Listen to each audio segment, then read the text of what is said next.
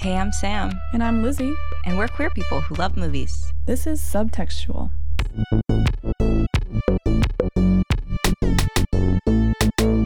Sam, Actually, that's not my given name. what if it was given to you by you? is it really your given name? My name is Ladybird. Did you ever give yourself a nickname growing up? Yes, I have a very embarrassing story about something like that. I'll reveal it towards the end. There's no need to get into Why it do I have to wait? okay, fine. I will wait. Thank you. We're doing Ladybird today, Greta Gerwig's directorial masterpiece. Dare I say, a perfect film. I would agree with you. You don't have to dare anything in this safe space. That's an incredible film. I was telling Lee before we started recording that this is the only film that gets me out of a Molly come down. This is the perfect film to watch when you're just having a bad day. Also, I've been PMSing hard while I was researching this film the last few days, and almost everything about it has made me cry. And that has really a lot to do with me and my hormones, but also with Greta Gerwig and how her sets are run. So I had a lot of fun looking into this film and watching it together with you because I think we've both been loving it independently. And to watch it together was just really great because I think this film speaks to us in kind of different ways. Absolutely. Before we get into the beautiful text that is Ladybird, we just want to give a huge thank you to our patrons over at patreon.com.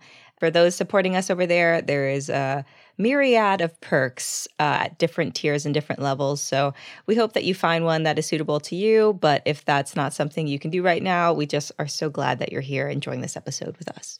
Yes. And I will plug one of our latest tiers that we just made is a $2 ally tier.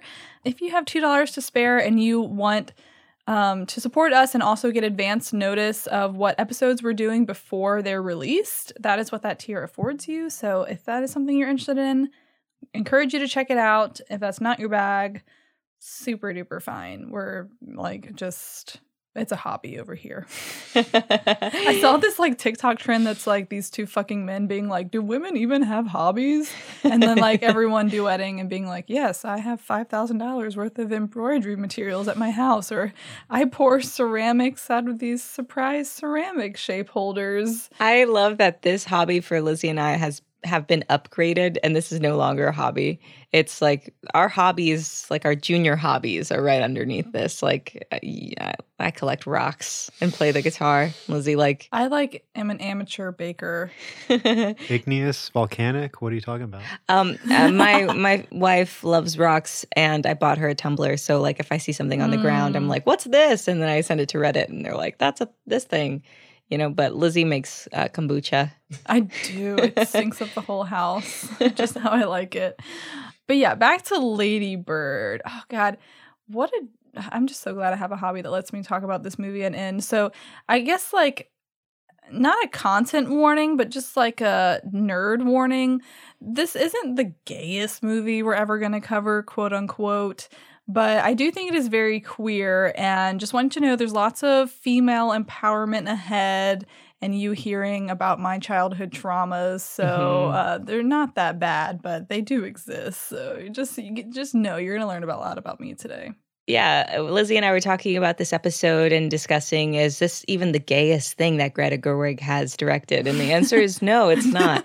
But I think that a lot of gay people, myself included, have a strong relation to this film. Growing up, being in this kind of in between where you're expected to act as an adult, but you're still very much a child and feeling othered um, is an experience that we can all relate to. That, as well as the gay characters in this film Mhm. it just makes me feel like I'm back in high school. I'm back in my theater troupe.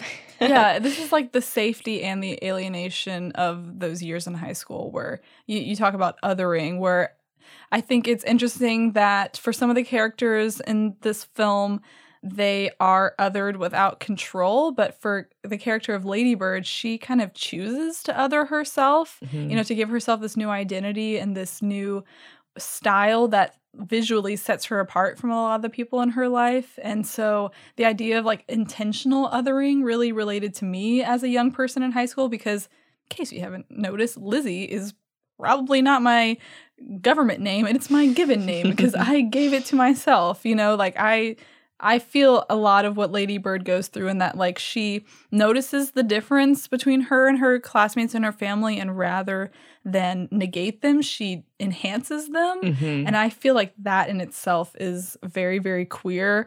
And also, there are some like sprinklings of what I would call bisexual attitudes and behaviors that this character portrays. Um, and we'll go through them. The main person we're going to be talking about today, who's kind of the puppeteer behind all of this, of course, is Greta Gerwig, who directed the film. And when she was asked about the sexuality of the character of Lady Bird, she says she just likes who she likes and goes after them. When it comes to her sexuality, she's agentive, not passive. She's never the object, always the subject. And I think that's really interesting in that there's like an empowerment there, but also I feel that saying she just likes who she likes and goes after them feels very queer and fluid. And for me, like as a bisexual, I relate to her a lot and I see a lot of my queerness and how it is expressed in my choice and the Ladybird character's choice as well. Um, and also her room.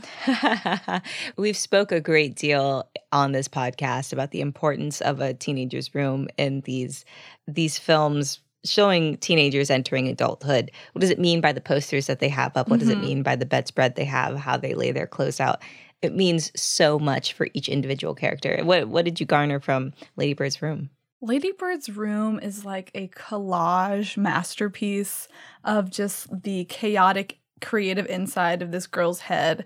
There's so many specific elements in this room that you know were chosen by Greta Gerwig and the production designer, but just a couple of them that stood out was there was a Sleater Kinney album cover. I saw that was it Hot Rock. It was um, the one that's like, bring me out. Oh, Dig Me Out. Dig me out. And she's got all these like angsty handwritten notes and like pictures of her and her friends. And she's got a Rushmore poster. All these little collage moments feel really queer to me. And we saw them also in characters like from Juno and our Stick It episode Mhm. and um, from a film we haven't covered yet, but I know we will 10 Things I Hate About You. These like almost zany spaces that the Mhm. character creates from themselves that are just like them throwing identity pieces at the wall, literally, and seeing what sticks. Mhm. And that was one element to me that I really loved about the movie was the specificity and the uniqueness of her room. A teenager's walls are what can be described as a vision board. I know mine was growing up. It was just a collage of everything I wanted to see all the time and be all the time. It was like a mirror I wanted to make for myself. Do you think that your office space is still like that kind of vibe? Yeah, my office space is like every single sign poster by everyone I've ever loved, as well as all of my like precious vinyl and Tiny Rubik's Cubes. tiny Rubik's Cubes. Yes, my tiny. office in my house is just a mirror that I want to see in myself. Yeah. So I really applaud Greta Gerwig on making such a specific and interesting character. And you know what? As I was watching Lady Bird for probably the 10th time and maybe the third time in preparation for this podcast, I realized it reminded me of a character that she played in a film that came out the year before, um, Mike Mills' 20th Century Women. Have you seen that film? Yeah, with Annette Bening. With Annette Bening, exactly. And uh, Greta Gerwig plays a character named Abby, who really kind of feels like if Ladybird had a second chapter, this might be chapter two. yeah. And I kind of just wanted to play a clip from 20th Century Women of something that really reminded me of, of what could be a continuation of the Ladybird character. Hell yeah. So in this scene, it's a dinner party where Greta Gerwig's character Abby is basically a young woman in this kind of boarding house situation with Annette Bening and her teenage son, who Abby is kind of taken under her wing to teach her feminist ways. So this is just a conversation they have at the dinner table. Abby, you know what? You're menstruating. Okay, but do you have to say it? Okay, and do we really need to know everything that's going on with you? What? I'm menstruating. Why is that a big deal? We don't need to hear about that. Thank you. If you ever want to have an adult relationship with a woman, like if you want to have sex with a woman's vagina, you need to be comfortable with the fact that the vagina menstruates. And just say menstruation, it's not a big deal. So start saying it now. Menstruation. No. Yes. Menstruation. Menstruation. Jamie, No. you don't have to. You're saying it like you're scared. Don't say it like you're scared. Abby. Say it like it's normal. Menstruation. Menstruation. Menstruation. Not bad. Jesus, you're you're so right. This feels like an evolution of Lady Bird very naturally. Like even the hair is even a darker Yeah. shade of pink. Uh, exactly. of Greta Gerwig's character of Abby. And I the thing I love most about Lady Bird's character is that in a position where she doesn't necessarily have nothing to lose, but she has a lot to gain, she still challenges the people around her, which I think is very refreshing. Yeah, absolutely. She's kind of like I think for a lot of people, or at least like for myself, and from listening to interviews of Greta Gerwig talk about the Lady Bird character, like there are things about her that are relatable to our own experience, but also the Lady Bird character is more outspoken than I think a lot of us um, were allowed ourselves to be, or I at least allowed myself to be. And to see a woman in like a Catholic school question outwardly like abortion and sex and all these things is pretty empowering like retrospectively. Um and then yeah i love the abby character in this moment kind of doing the same thing like just being like hey look this is part of life menstruation just say it. That's the exact scene I thought of the uh, abortion scene in Lady Bird. i wish i could have been that ballsy. Long story short, if you had had an abortion, we wouldn't have had to sit through this stupid ceremony. the girl likes to put her foot in her mouth uh lee garcia have you seen greta gerwig's ladybird Yeah, I was just talking with Sam that I think it was like the MoviePass era because I saw this multiple times in theaters. If it wasn't, I just went back and saw it a lot uh, because I really enjoyed it. It's been a while, and I'm not sure that I've seen it since theaters, but I'm excited to revisit it with you guys. And I think I have a pretty strong memory of it. I just remember like because I saw it multiple times in theaters, probably close enough back to back. Like I remember each scene mm-hmm. pretty. I don't know. A lot of the scenes spoke to me. It's good freaking movie. There's so many iconic and specific moments. And so, yeah, before we jump into the plot, I want to give you a little info about Greta Gerwig herself. She's a person I admire a lot. And this is her, like I mentioned, solo directorial debut, though she co directed a film several years before this. Um, but yeah, she directed this film at age 34 after about a decade of acting. Um, She's also, since this film, directed an adaptation of Little Women and an upcoming Barbie movie. Hell yeah. She's just like taking all the things I love and just delivering them to me on a little platter because I was a Barbie bitch. And I think I still am. How do you feel about the new film coming out? Oh, I'm super excited. I painted my nails Barbie pink for that exact reason. Oh my Um, God. My personal favorite, not to get out of the subject of Barbie, is Frances Ha.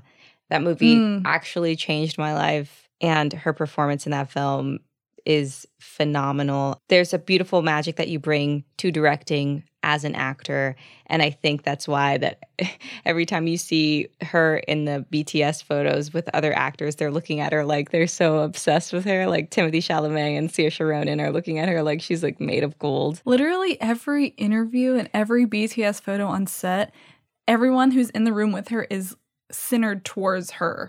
Like she just has this way of pulling you in. Mhm. And it's very natural. Like it doesn't feel like she's trying to be perfect or trying to be beautiful or trying to be intelligent or whatever. She just like has a way of looking at life that is so interesting and and she has a way of like presence Mhm. and you can even f- you can definitely feel that in her films like she every film that she's directed has been a little different but the intentionality behind the characters and the specificity of the character and the world she creates is so real Mhm. that's why i'm so stoked for barbie like i feel Hell like yeah. barbie's really gotten a resurgence the last few years there was like a hulu documentary the documentary is called tiny shoulders and like and since i saw that it kind of had me thinking about barbie as a brand and how it affected like little kids across the world and i was like no one no one can do it better than greta. No one's going to give barbie the attention like greta. Could you imagine if it was like Steven Spielberg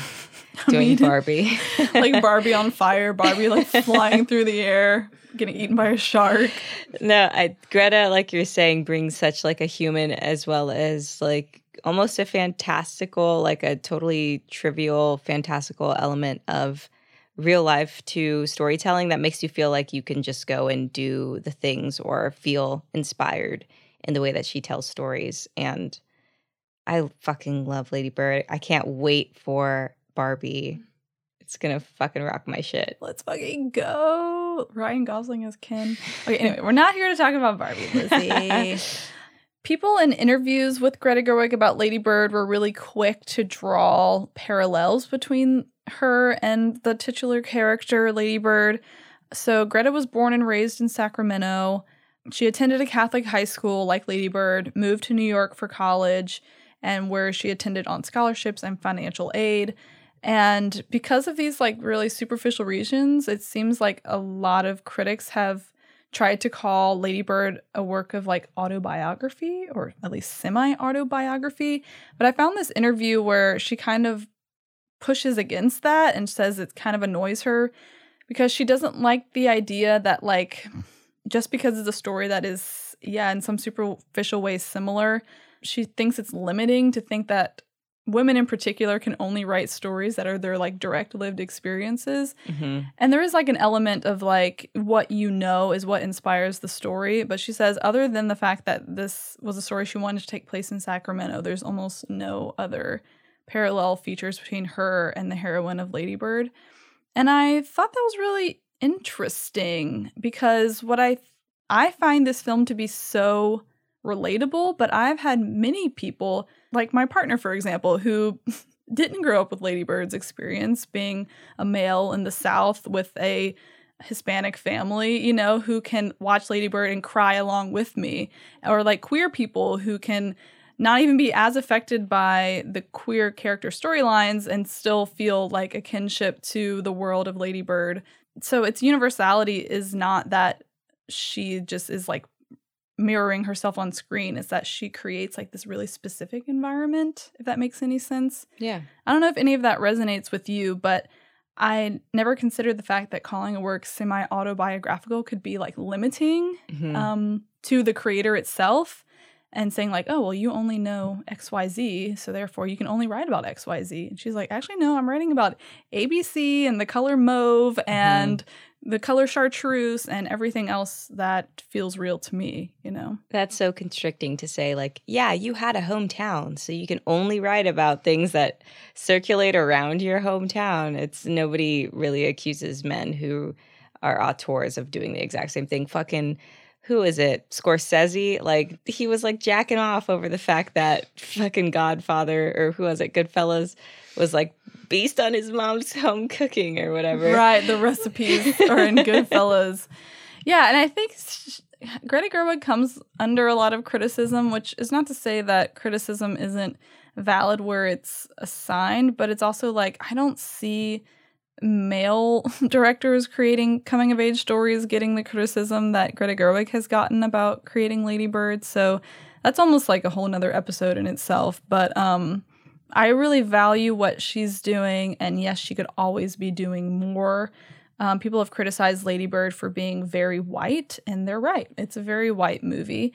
I do hope, and I've seen for myself, that all sorts of people, no matter their experience, have found a way to relate to this work as art. And I think it's just like a fine line of like encouraging white creators to do better while also recognizing when there is a work that is just fucking really good.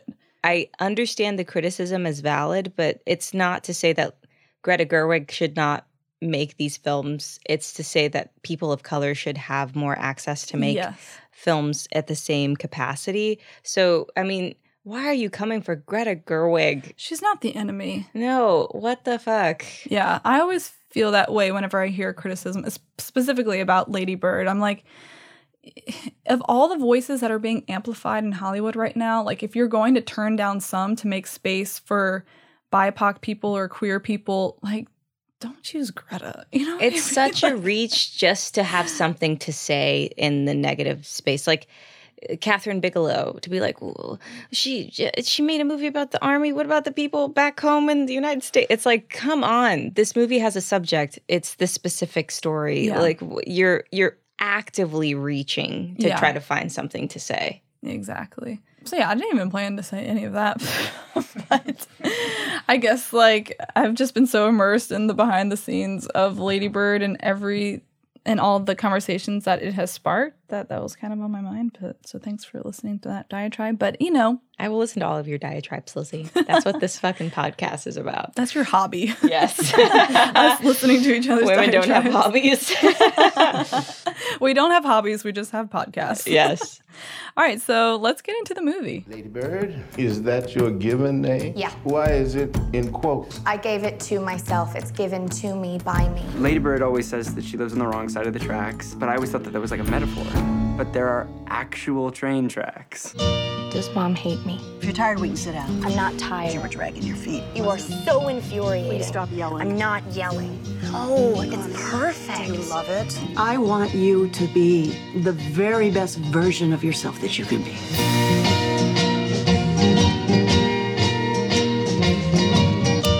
What if this is the best version? Uh, can we please raise a glass A toast. To Greta and also Saoirse? And also Saoirse. Saoirse. Saoirse. I think one of the many marks of a great director is how to assemble a cast that has chemistry any which way a scene has to roll. I'll gush over this in Little Women again, I'm sure, but the the cast she chose for Lady Bird is really really good. I mean, Saoirse Ronan is probably one of my top 3 favorite actors of all time and could not have nailed this part any better. To speak on this even further, because I am the biggest fan of Saoirse Ronan, is when Paul Mescal was interviewed uh, for receiving the Best Actor nomination for Aftersun. He said, "I agreed to work with Charlotte Wells, and I'm so grateful because I want to be Saoirse Ronan to her Greta Gerwig." Oh my god. so like I, I think their partnership is so evident, especially with um, Greta Gerwig's like auteurship, auteurism. I don't know how you would say that, but um, I think it's made like a huge wave uh, in in filmmaking recently. Yeah, absolutely. She's definitely at the forefront. And Saoirse, from her first roles at like age 12, has garnered acclaim. In fact, she got a Oscar nomination for this role, which is just amazing. And Didn't she get nominated for Atonement when she was like actually a child? yeah, you're right. She got Best Supporting Actress nomination for Atonement. And she was she was nominated for Brooklyn, Lady Bird, and Little Women for Best Actress. Holy shit, I didn't realize that. Let's go, bitch. Give her her flowers. and she's she's seriously the best. Okay, enough about her. So we start the story out. We meet our pink-haired high school senior heroine Christine, aka Ladybird, and her mother in a car heading back home to Sacramento after visiting some state colleges. They're listening to Grapes of Wrath on library audio cassette and crying. Her mother, played by Laurie Metcalf, who I don't know if she got a supporting actress nomination for this, but she definitely deserved that. Yeah. No, this is such. Uh, there's so many mother daughter relationships portrayed on film, but I found this one to be especially painfully accurate. Mhm. And like, and also I found that this family was so like painfully middle class in a way that I could, I could not relate to more. Like, they're listening to a borrowed audiobook on their, on their road trip. That's free. He's she's constantly kind of reminding and guilt tripping her kids about like how much food costs and magazines at the store costs and how much school costs. They're going on shopping trips to Thrift Town. They're going to open houses when they're having a bad Sunday to go kind of envision this better life. And I find that their their like constant push pull struggle to be like so real and like to be one of the more painful aspects of this film. Greta Gerwig does such a great job of cementing them in reality. This is like probably around the 2008 like economic crash of the United States where yes, her father has experience. He's like considered like a white collar worker, but they still can't afford to buy Mhm. Lady Bird new uniforms. The fact that like if Lady Bird doesn't clean up her room, her mom's like, "Who's going to buy you a new outfit? We can't afford that. Do you want your father's coworkers to think we're poor? They're never going to hire him again." Mhm. you know these these slights and these little things that you might think that you can tell your children that will just bounce right off. That seeps into their entire psyche. Like a child of Lady Bird's age, because she is a child, should not be saddled with this amount of pressure every time she goes anywhere because she already knows she's more poor than everybody she goes to school with. Right, yeah.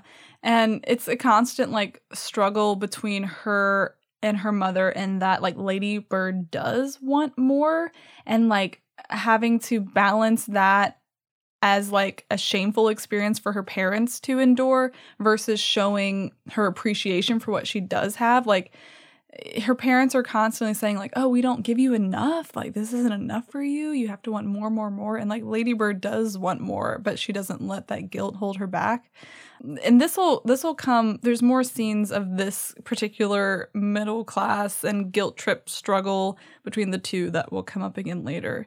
So for now the dream that ladybird has for more is manifested in her desire to go to a college out east. she hmm. wants to move to where culture is. And her mother is constantly trying to bring her back down to earth and remind her that they simply cannot afford these schools out east and she probably wouldn't get in anyway. Ooh, ouch.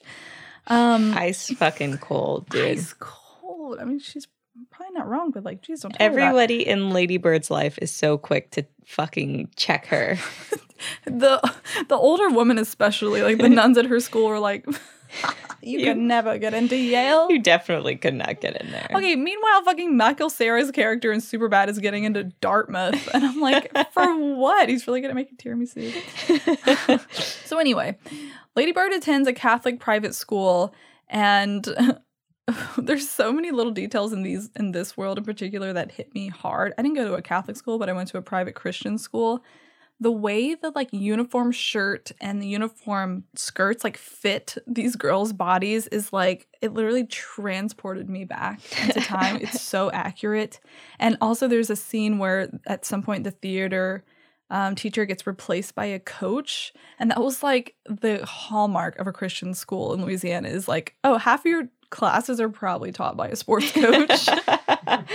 You're gonna come in here blocking. You're gonna come in here, run, run, this is the singing lines. We're singing, we're singing at them. fast as you can, fast as you can. it's like very Ted Lasso, but just like not helpful at all. so, um, one of the nun sisters at the school she goes to delivers a line later in the film that Greta basically pinpoints as like the thesis of Lady Bird. It's whenever the nuns, uh, the sister and Ladybird are sitting down in her office and she's reviewing a college essay that Ladybird just wrote. And she says, Oh, you, dear, you clearly love Sacramento with, you know, how much attention and pride you have writing about it. And Ladybird says, Sure, I guess I pay attention. And Sister says, Don't you think that they're the same thing, love and attention? And I, I pulled this idea from, uh, there's a couple of critics online that have like highlighted this as the thesis. And then in the audio commentary, Greta Gerwig talks about this as the thesis. But the more I thought about it, the more it seemed to be um, the through line of the relationships in the film, both the romantic ones and the mother daughter relationship. Mm-hmm. If love equals attention in the world of Lady Bird, then her mother is constantly giving her either too much attention by criticizing her every move or by withdrawing that tension, attention completely like she does at the end of the film and like cold shouldering her. Yeah. And then Lady Bird herself is always kind of pointing attention towards her own individuality, her own identity, and that makes her a very like empowered character, but a very selfish one, and that ends up hurting people in her life like Julie. Whenever she withdraws her attention from Julie, Julie is spurned and they have like a falling out. And finally, like where I see this idea of like love is attention in is in Greta Gerwig. She gives the most attention of all. I mean, you can tell not just from like the BTS clips, and I have one infamous BTS clip I'll bring up later. You know the one because you actually showed it to me. But you can feel her attention to every detail from like the plates that they're eating off of to the color of the wallpaper to the hue of Saoirse Ronan's hair. Mm-hmm. Um, I love the idea of attention as love because it, it really is the connecting thing between all these characters, no matter their relationship. I completely agree. Like the first time you you you're saying that love as attention, And if the mother is giving too much love and it comes across as criticism, I mean, it, it reminds me of like any houseplant that you've ever had. You can pay too much attention to it and it'll fucking die. You overwater it and it dies. You underwater it and it dies. It, it has to be this happy medium where you're to to love something yes is to pay attention to it but you also have to take account of to what that thing is where it is in time and space can it handle any more water Does it need that much sunlight? exactly so love is attention i do ag- agree with that i think it's also kind of a tightrope balance and i think that this film is saying that in many ways like yes laurie metcalf who plays lady bird's mom loves her but if she had more consideration i think that love would be more evident Yeah, definitely. All right, so like I said, moving forward, this fucking film has like a million scenes and a million characters, and I'm I physically am not going to go over all of them because we'd be here all night, but I am going to highlight some of the more poignant relationships. Um, so one of the main ones of the film is Lady Bird's kind of quest for love. Um, which the first one manifests in the form of Danny, played by Lucas Hedges. They meet trying out for the fall musical. everybody say don't everybody say don't everybody say don't it isn't right He's like a Labrador retriever puppy. he is the gayest man i've ever seen in my oh life Oh my god, like Lady Bird, wake up, girl. Like one of the first things he ever says to her is like, "Ah, "It's my dream to go to Paris. It's why I'm taking French."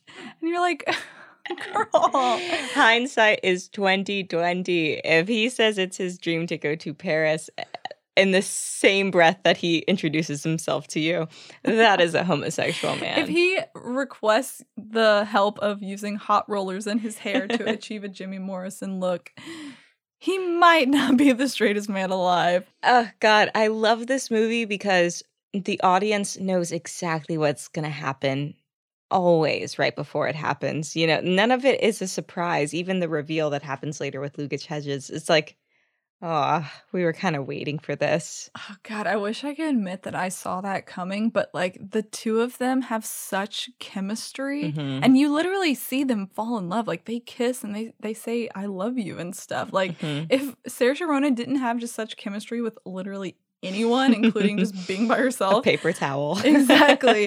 But um, I do want to show you um, a behind the scenes clip of these two actors being directed by Greta Gerwig uh, as they run through like a garden on one of their dates uh, because this clip brings me a lot of joy. the iconography of this clip. Oh, this is good. Now go get him.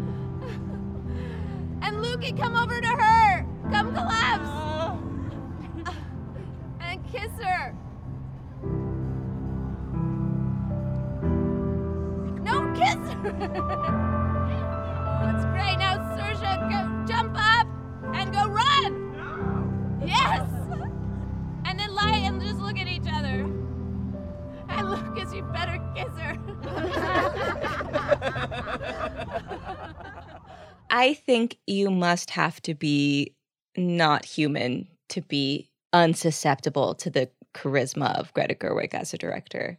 No, and like I showed you this whole clip, and most of it is her at the director's chair, you know, directing Lucas and Saoirse as they're like rolling around the grass and kissing and playing. But a lot of what the footage is as well is just the, some of the gaffer and the grip people setting up some of the equipment, and they look like they're having fun too. Like it's not just the director and the actors in the inner circle. Like I've been on sets before, and if you're not in that like inner circle of first team, they call it, like with the actors and the director and the AD and stuff, it can feel really alienating. Like I've been on sets where I don't even know what the fucking movie's about. And it seems like on Greta Gerwig's sets, like everyone is appreciated and everyone's having a good time and everyone's kind of in the vibe of whatever's going on. And I like watching this clip, I actually got a little emotional because I was like, working in the film industry, I've seen it crush so many of my friends, just take their souls and just shrivel them up because it's just like this commercial machine. Eh, But it doesn't have to be like that. In the same way, I feel about the Daniels producing work like everything everywhere all at once. Like it doesn't have to be a soulless experience. Like we're making movies, we're telling stories. Like where is the humanity in that on the day to day creation level too. Mhm. And I feel like she brings that element that has to be missing from probably most commercial sets. Yeah, I, uh, people forget that it is a team sport.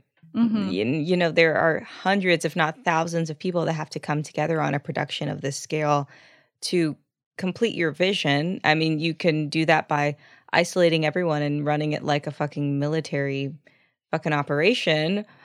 I mean, these teenagers are supposed to be falling over each other in a garden of flowers. Like how inauthentic would that be if you if you just ran it like some sort of I don't know, like some sort of fucking drill team. Right. Because if you have a happy crew, you're probably making a better movie. Yeah. No, a thousand percent. And we've all like everybody I think in this room and maybe the people who listen have all like had a romantic view on filmmaking because I Mhm. mean films evoke so many emotions from you and if you've ever wanted to make a film in your life like you want to have an experience like this where you're having a real connection with the people on the other side of the camera if not then what the fuck are you doing are these trained robots is this chuck e cheese are these animatronics Right. like it's a 12 hour day. Like, you have to be comfortable with each other. Mhm. There's so much vulnerability and trust in the industry, and that gets broken time and time again by people at top being assholes. You don't have to be an asshole to make good work. Mhm. And that's why I'm so glad people like Greta Gerwig and the Daniels are out there doing it well and being successful. You can be commercially successful and do like a human job of treating your crew well. Mhm. Anyway, that's my TED talk. I'm, I'm with you, bitch. so back to the story. So yes, Ladybird and Danny, at least Ladybird is falling in love with Danny. And there's one scene in particular that hit me really hard where Danny and Ladybird have just had their first kiss after the homecoming dance. Which, by the way, what Ladybird is wearing in this scene, the little western shirt, the little pants, little pigtails, I'm so sorry. That's a queer woman. You have better work to get a Western get up like that. What song are they dancing to? Like, isn't it Bone Thugs-n-Harmony? right. Did you know Greta Gerwig basically music supervises all her own work? Yes. And oh, I, I read this too. Like for each of the actors, she gave them each their own playlist for this film in particular to kind of get in the mood. Let me see if I can look up. Okay, the one that she gave Lucas Hedges, who plays Danny, was um Magnetic Fields, a bunch of Broadway numbers, including Merrily We Roll Along, which we were singing earlier, John Lennon, Elliott Smith, Supertramp, and then that great song from Rent, the best song of Rent, that's like 5,000, 2,500, 600 minutes. And I found this playlist on Spotify and I was I've been banging to it all week. I'm gonna link it to you. I know this episode isn't about me, but Lizzie can attest to this. If I'm gonna do anything, I'm gonna make a mixtape. I Mhm. would if you told me that you were getting a root canal, bitch, you're gonna get a 35 minute mixtape. I will I will set a tone to Lizzie, how many mixtapes do you have that I've made you? I have, don't even have a CD player, but I have about 25 CDs that I will just never get rid of that you've given like me. I'm renewing my license. I'd be like, hold on. Magnetic field. DMV. oh, the magnetic fields is on her playlist as well. Anyway. Will you make us a subtextual playlist? Absolutely. You're like, I already have one. One song from every film we've ever covered. I can guarantee you that. I could throw up. I love that idea. I can do it. so I'm doing it right now in my brain. It's done. It's done. Consider it done. I'm obsessed. She also like showed them her old yearbook photos and took them on like a driving tour of Sacramento, her hometown. It's just she's the cutest person alive. No, I I would kill myself for her. KMS for GG. so anyway, after this kiss, Lady Bird and Danny share. She goes home overjoyed, um, but her mom hears her come in the house and like instantly gets on her ass about leaving her uniform out in her room. And she reveals that like your father's lost his job, and there are people out there that could employ him, that could employ him, but they won't if they think his family looks like trash. Ouch. And Ladybird says, Didn't you ever not put away your clothes perfectly? And didn't you wish your mother wouldn't get mad at you for it? And her mother retorts, My mother was an abusive alcoholic. Ugh, generational trauma. The generational trauma. Because again, harking back to what we were talking about with the mother daughter relationship, and what if her mother just had like a little bit more, you know, empathy and patience with her? It's like we're we're getting to see the coming of age story from both sides, from the person that's coming of age and the person that's watching them through this transition and just trying to cope through it. Mhm. And so you get so much empathy for this character. And she does that a lot, actually. This movie has like a lot of these like hidden sadnesses, Mhm. little Easter eggs of sad. There's Mhm. like Kyle's father who's dying of cancer, who you see for a fleeting moment in one scene.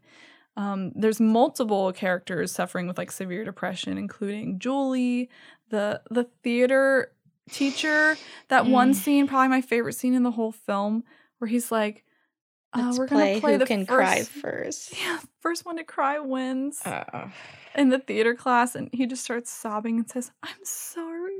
Mm. It's just like these little hidden sads that we don't need to know more about this character. You know, we can fill in the blanks ourselves. Even in the happy scenes, like there's she Lady Bird comes back from like a dance or something, and they're all super stoned and they're like eating, I don't know, probably lean cuisines. and the mom comes in and they're all like shrink into a corner, and she's the mom's obviously aware that they're high, and she goes, "We missed you tonight, Lady Bird," Yeah. or something, and walks away. It's just like fucking heartbreakingly sad. I know. It's so it's so fucking good, you guys. All right, back to Danny. So also in this scene in the garden, there's this great little exchange of dialogue between Danny and Lady Bird where they're like laying in the grass, kind of like kissing and looking up at the stars. And she turns to him and says, You know you can touch my boobs, right? And he says, I, I know. It's Respect just you too much. she said, "Oh, I totally get that. If you had boobs, I wouldn't touch them either." It's like these two queer children just like trying to figure it out. I respect Lady Bird on another level for being as horny as she is. You know, it's hard to be a young woman and be that horny. But to be in control of her sexuality, she's like, "Okay, I'm ready to have sex now. She's this like, moment. You want to touch my boob? No. Okay, cool. Timothée Chalamet, do you want to touch my boob? Yes, Let's go. let's go." Which Timothée Chalamet is a lesbian, by the way. a lesbian woman. lesbian woman, like Joe Jonas. yes.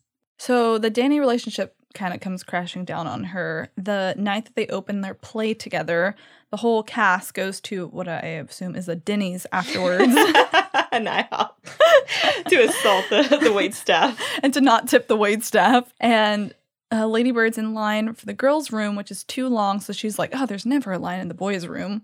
And she goes into a stall in the boys' room and finds Danny kissing another boy cast member. And she's heartbroken. Okay. So Lady Bird opens this bathroom stall, walks in on them making out, and not even in an instant turns a heel.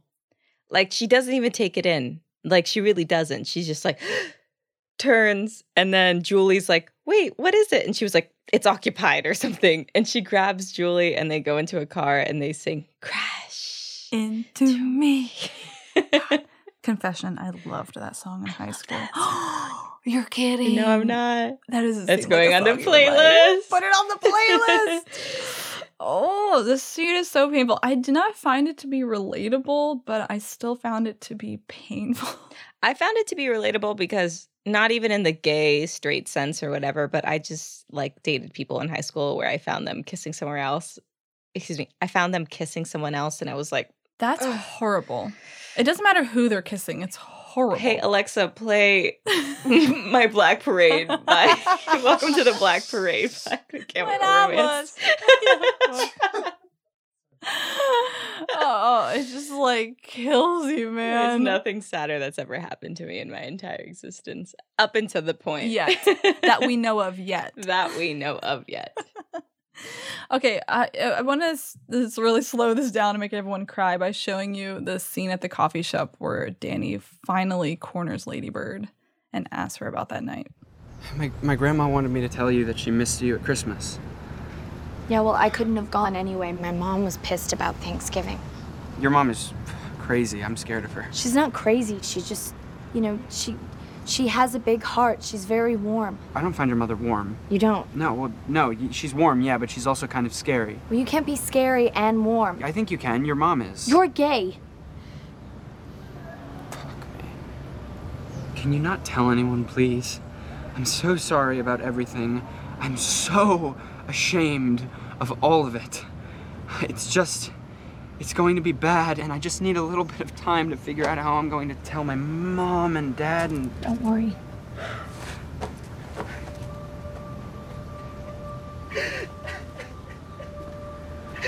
I won't tell. It's okay. Okay, I can describe that scene. So, Lady Bird is working at her local coffee shop, and Lucas Hedges' character, Danny, comes to uh, check in on her and is probably requesting that she tells no one that she knows that he is gay. And she says she'll tell no one, and he breaks down into this absolute sob, and she just holds him. Ugh, it's just completely devastating. The thing I I love so many things about this scene, but one of the things I love most is the clear arc of Lady Bird going from like pissed at this person, like she has turned off her attention. She is no longer in love with Danny. She's like crossed his name off of her wall. But w- eh, within seconds, she has decided she has adopted empathy for him and is like 100% on his side. And I think that's such an interesting part of this character to have the dichotomy of hot and cold and positive and negative all at once because like that was adolescence. It was figuring your shit out in the drop of a hat or not at all. Mhm. You know what I mean? And also that Greta Gerwig chose to linger on this shot and just like let you sit with the sorrow and the pain and the fear and also the acceptance um, and the support of this scene because you know the coming out experience has been shot at every fucking angle at this point in cinema but i do think that this one is a little special in how like deeply you feel for this character and this is just one of the many moments and many heartbreaks and many like hidden sad easter eggs of the film I mean, Greta goes with Lady Bird on this up and down sort of trajectory throughout the whole film. Either she's like at this high where she's kissing this boy that she likes, or she's at this absolute low. And I think that it would have been incredibly easy for her to completely skate over. She could have very well not included this clip after the kiss and just chalked it up to Lady Bird liking a guy that was gay. But not only did she show this resolution, she also showed the absolute demolishment of this character and what they were going through. It, I mean, what does it do for Ladybird? Almost like nothing, but it really does paint her as a character and also like informs all of these minor characters, which I think Greta does so well. There's no even Ladybird's siblings and her siblings' partners and everyone else she interacts with, all the nuns at this private Catholic school, they are, three dimensional Mhm. people. every single person that speaks has something going on behind the surface Mhm. also it's like kind of gay to fall in love with a gay boy i'm so sorry i know i'm just speaking from my high school experience yet again but like i had the biggest crush on like the only gay boy in our school and i went to homecoming with him and we had a great time I think that's safe to say. It's a little gay to like someone gay. uh lucas hedges what a Yeah. cutie. Did you ever see the film? He did the next film he did after this i believe was boy erased about the conversion therapy. I haven't seen it. oh, of course it's like the most devastating thing you'll ever watch. But um he had a really interesting year and also when lee you mentioned earlier MoviePass i think you're totally right about ladybird being within there because it was also when sam and i saw call me by your name like a thousand times in theater for free Yeah.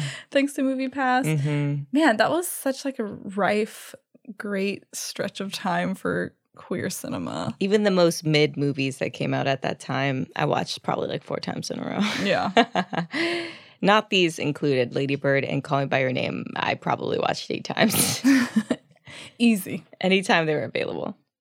So after her failed relationship with Danny, she presents herself and snags Kyle, who's like this bassist, anarchist, uh, roly smoking lesbian ass motherfucker. Libertarian ass bitch. His hair is so long, anything could be under that mop. Mm-hmm. You know it's what I mean? played by Timothée Chalamet. I don't know if If you know who he is, Ha- do you he's a real up and comer. uh, kind of underground. Um, maybe Really you've heard fringe. of him. Mm. kind of uh yeah okay timothée chalamet again Saoirse ronan and timothée chalamet chemistry top level highest tier god level chemistry Mhm. I think they're actually contractually obligated to uh, act opposite each other every two years with greta gerwig with Greta Gerwig. so to wrap up the end of the film she eventually does have sex with timmy and it's not as special as she thought it would be Who's on top the first time they have sex? iconic bitch and using protection too Let's go. We love it.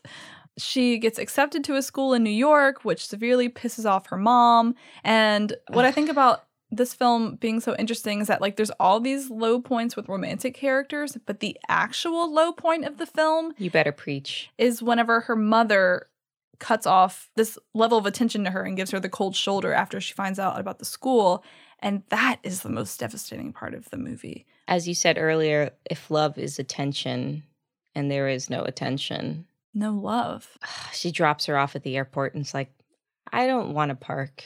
Yeah, it's too expensive to park here. Like, barely looks her in the eye. Oh. But then we travel with the mom again, not like this is the mother's coming of age perspective on this side as she pulls off and kind of, you know, does the loop that you have to do because you can never park at the airport um, and realizes somewhere in that loop that she's like, holy shit, like I have to say goodbye to her. Like something clicks in her head and she rips back to the drop off zone, parks that car in the illegal parking area, and runs into the airport, which is that amazing rom com trope, but like used in a different way that is just so good and heartbreaking because she misses her. Because she misses her. You think she's going to make it, but she doesn't. And what's beautiful is before Laurie Metcalf, who plays Lady Bird's mother, realizes that she has to turn around, we get the sequence of shots that mirrors Lady Bird and her mother when Lady Bird has just gotten her license. So she, you see she's the mother going through the bridges of Sacramento, like you, like not exactly the bridges, but you see, like you do see this these flash clips laid over each other Yeah.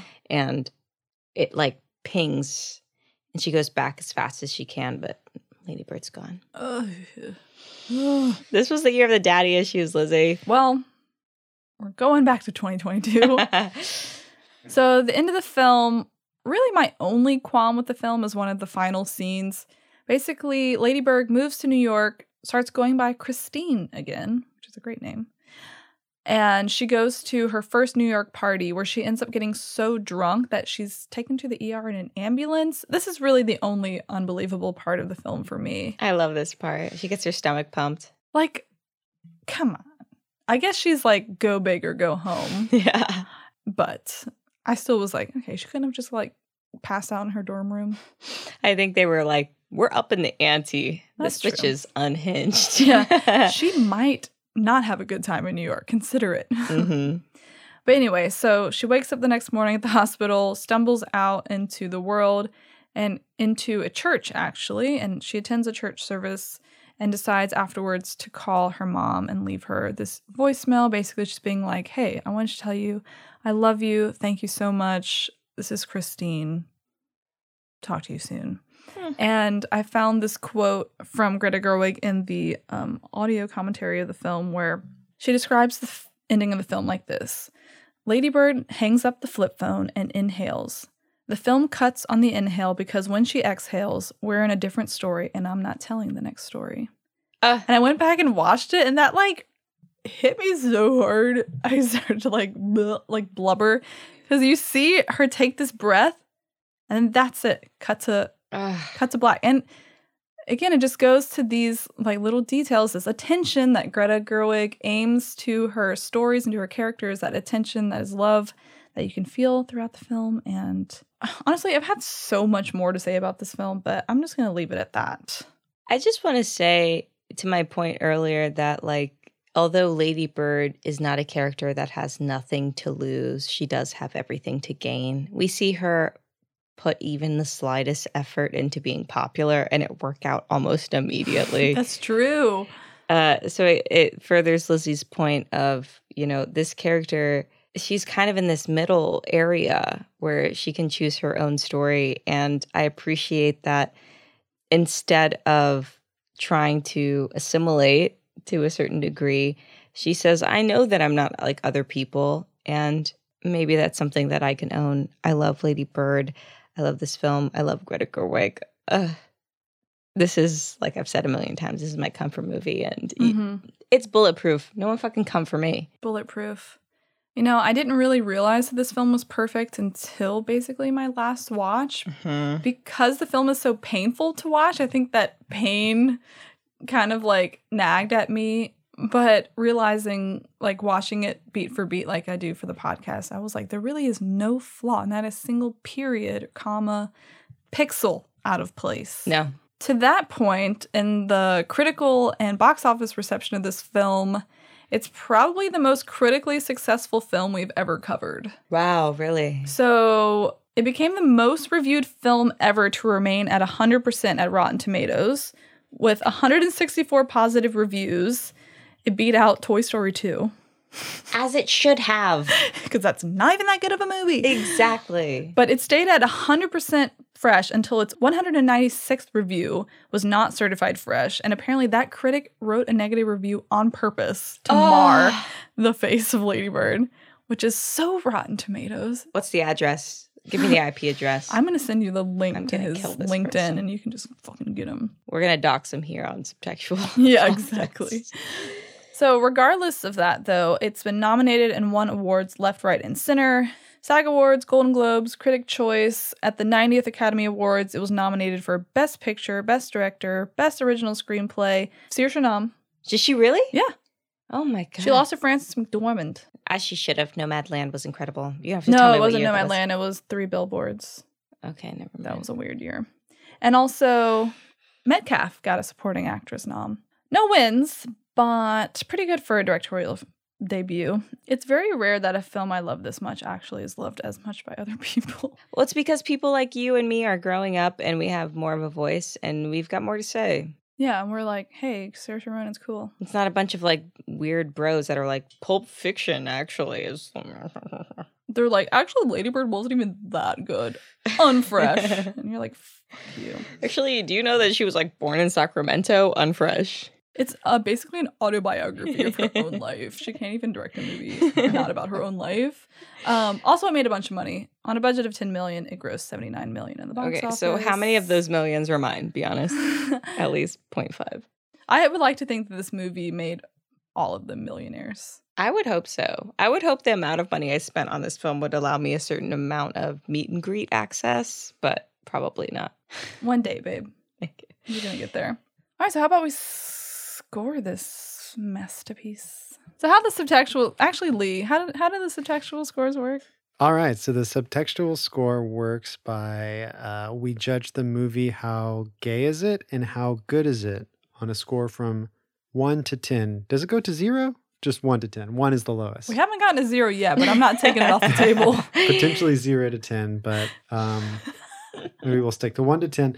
And uh, yeah, at the end we take those numbers all together and average it. So it's not the best movie, it's not the gayest movie, it's a combination.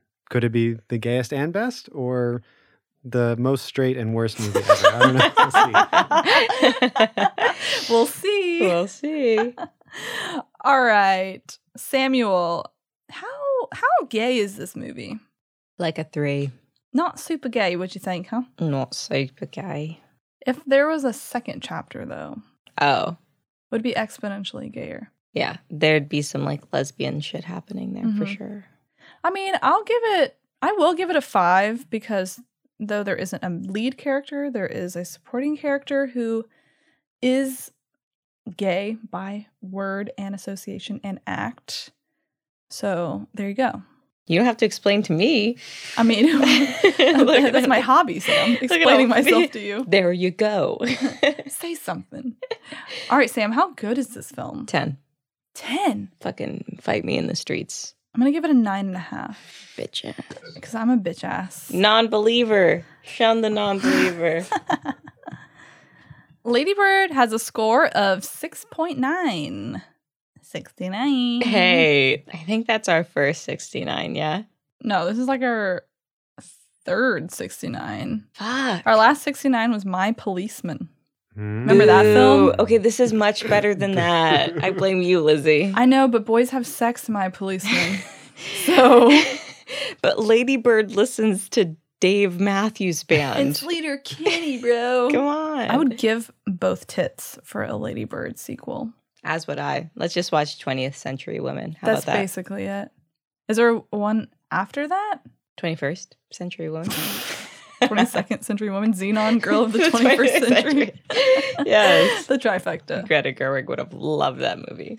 Oh, okay, you guys. Like, prepare yourselves for a future Little Women episode and prepare yourselves to see Barbie in July. Hell yeah, because we're going to be in that. I'm in that movie. Yeah. I'm on the poster. If we're not in the movie, we're going to be sat right next to you in the theater. in the lap of you in the theater. And we're going to be like, oh, I love this part. I hope both sound as menacing as they should. Thanks for listening to this episode. We hope you enjoyed it. If you'd like to keep this content ad-free, please consider supporting us at patreon.com slash subtextualpod. See you next week.